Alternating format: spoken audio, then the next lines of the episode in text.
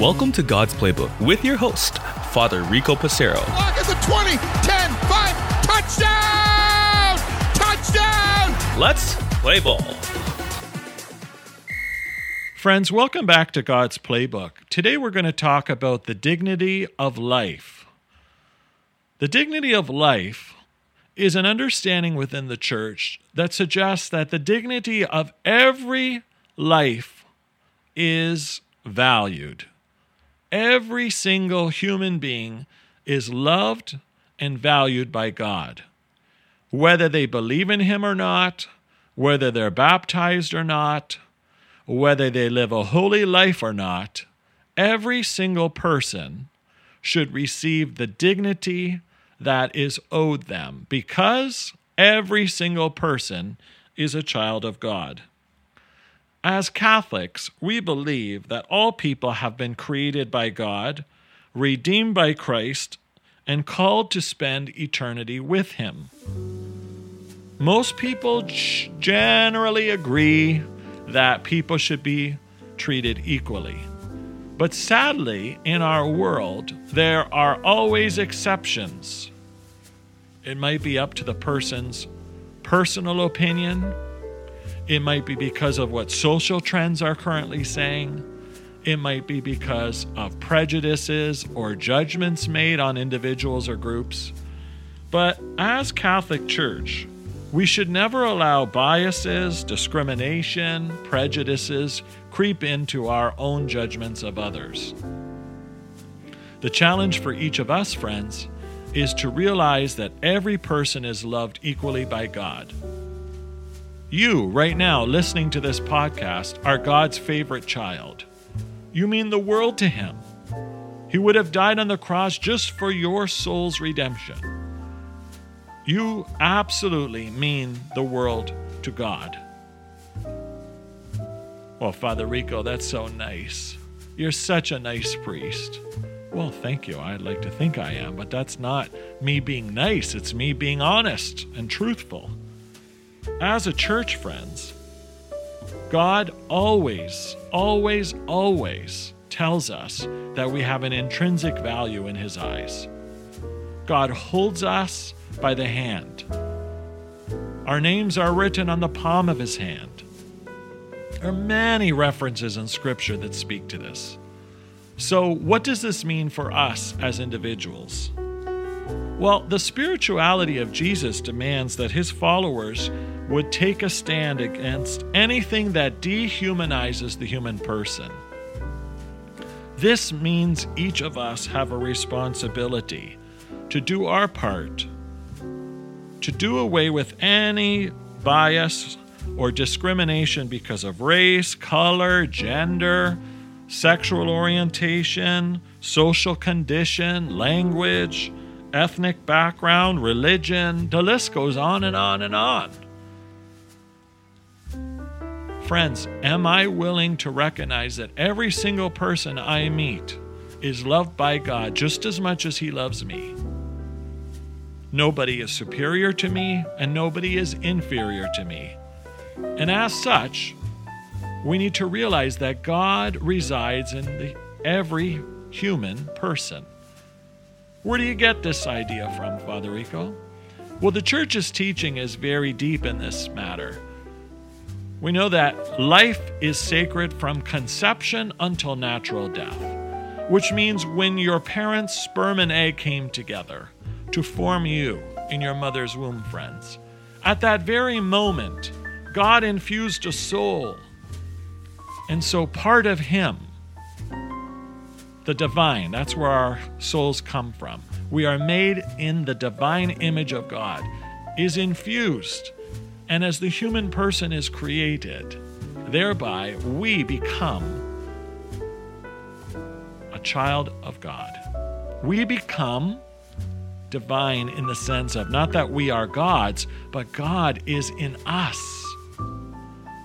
Our souls that have no end are made in his image and likeness.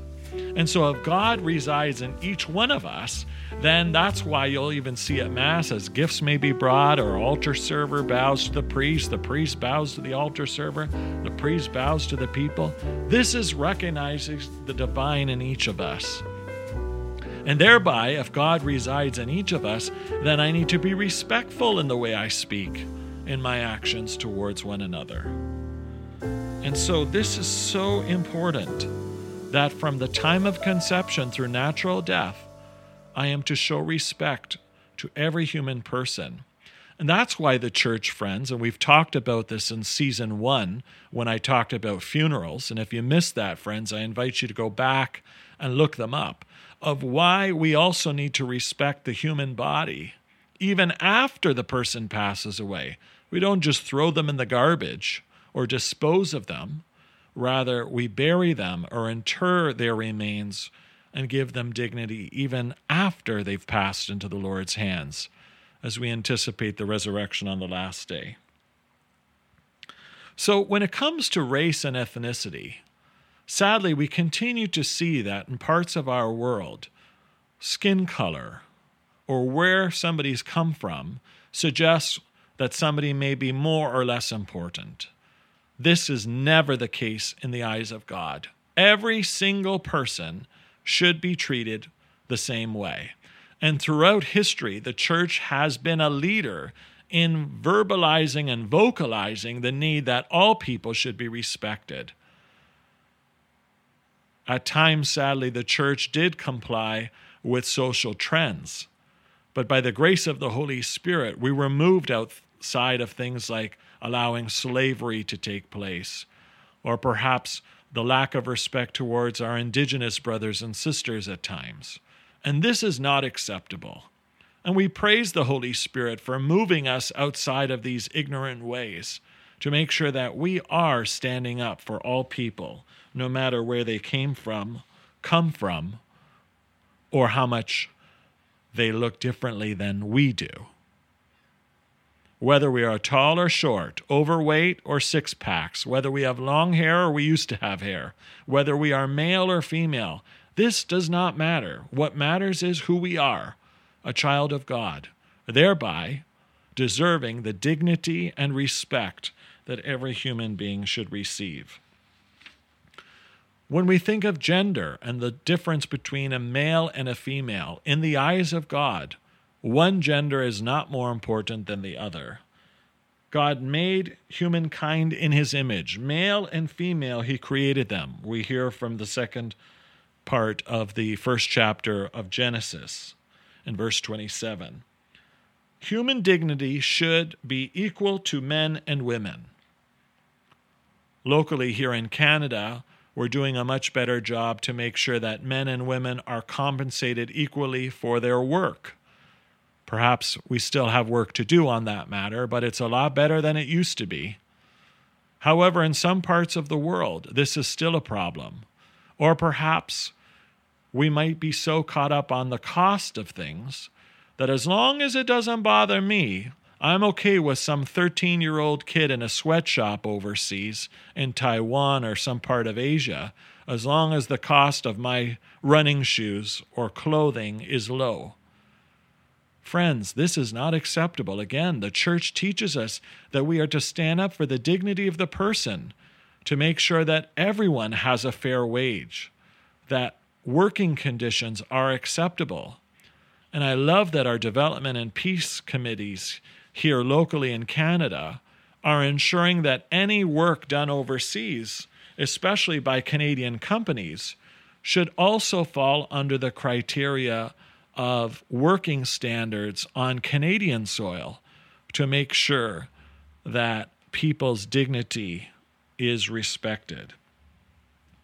Sexual orientation, friends, is another topic that we need to focus on. We should never be judging others because of their own sexual attraction. Whether they're heterosexual, bisexual, homosexual, asexual, it doesn't matter they still should receive the same dignity and respect of every child of God. We need to separate the actions of those who are acting sexually outside of marriage where we don't condone sinful activity, but that we don't judge the person based on what they say or do. And I realize this can be very difficult. Even in my own life, I'd be lying to you, friends, if I said that the words and actions of others haven't affected how I look, treat, or speak to them. However, this is not Christ like, is it? And when we fail to give the dignity of the person, then we are stopping to realize that they are a child of God and deserve my respect. Not because of what they say or do, but because of who they are. When we think of socioeconomics, again, how much money somebody has, their position in society, whether they have a 5,000 square foot home or they're homeless, and annoying us while we're trying to get our lunch or driving past that street. We have to realize that's my brother or sister in Christ. And if they're without a home, what are we doing in our own local communities to make sure that these little tent cities that there is affordable housing? What are we doing to ensure that our brothers and sisters have adequate housing? Are we doing anything to verbalize that? Again, the dignity of the person. I'm 40 years old. I've never met somebody who says, When I grow up, I want to sleep under the stars. I want to be a homeless person, begging for food and not showering for six months. Nobody says that. And yet, because of life situation, because of mental health, because of tragedy, this happens to our brothers and sisters. What are we doing for them? Are we standing up for them? What about this idea of the common good? What's good for all? Am I willing to put my own needs aside for the sake of the community, the common? Again, I gave the example of purchasing clothing that's overseas because the cost can stay lower. But what about times in which we're going to worry about the social well being and development of others, of promoting peace and security for all people? Am I willing at times to spend a little more to make sure that my brothers and sisters make a little bit more so they can provide for their families too? Are we advocating that all people have the opportunity to be educated and to follow a particular path, to find meaningful work, to look after their needs and that of the family? Friends, the concept of the dignity of life right now in the Easter season is so important. Jesus first appeared to Mary Magdalene, the person that her society cast off. Jesus wants us to focus on those who may be cast aside by society. As an employer, am I willing to consider employing someone who perhaps spent some time in jail or in a detention center to give them a second chance at life? If I don't hire them, what are the chances they're not going to go back to crime or dealing drugs or doing something else that might be immoral to provide for their needs? Are we willing to give people second chances? Are we willing to walk with people in their struggles? Are we willing and able to forgive past sins, past poor decisions, and allow them, just like we expect others to give us, the dignity, the chance, the movement to be forgiven, not just to forgive. Just like a coach when his or her athletes go aside. Sometimes they just think of their own needs. Sometimes they forget there's no I in team.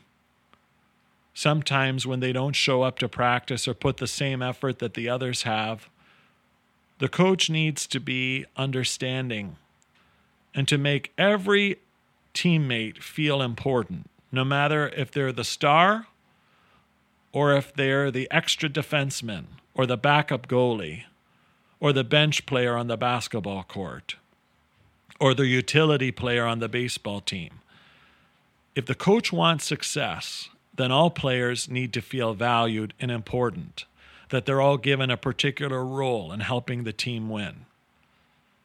Well, on Team God, this is true of each of us. And God expects not only himself, because he always proves his worth, but for each of his players to treat one another with the same dignity that they deserve. Who are the people God is asking us to step up our game and be more dignified in our approach, our tolerance, and our understanding towards them? Just as we expect people to respect us as human beings, so are we to respect one another. Let's spend some extra time today focusing on how we can be more dignified towards others by our speech and actions, and then look for Christ in one another, even when he is difficult to find. Jesus is there. Lord, the dignity of the human person is one of the most foundational teachings we have. Help us to be like you and love others as you love us.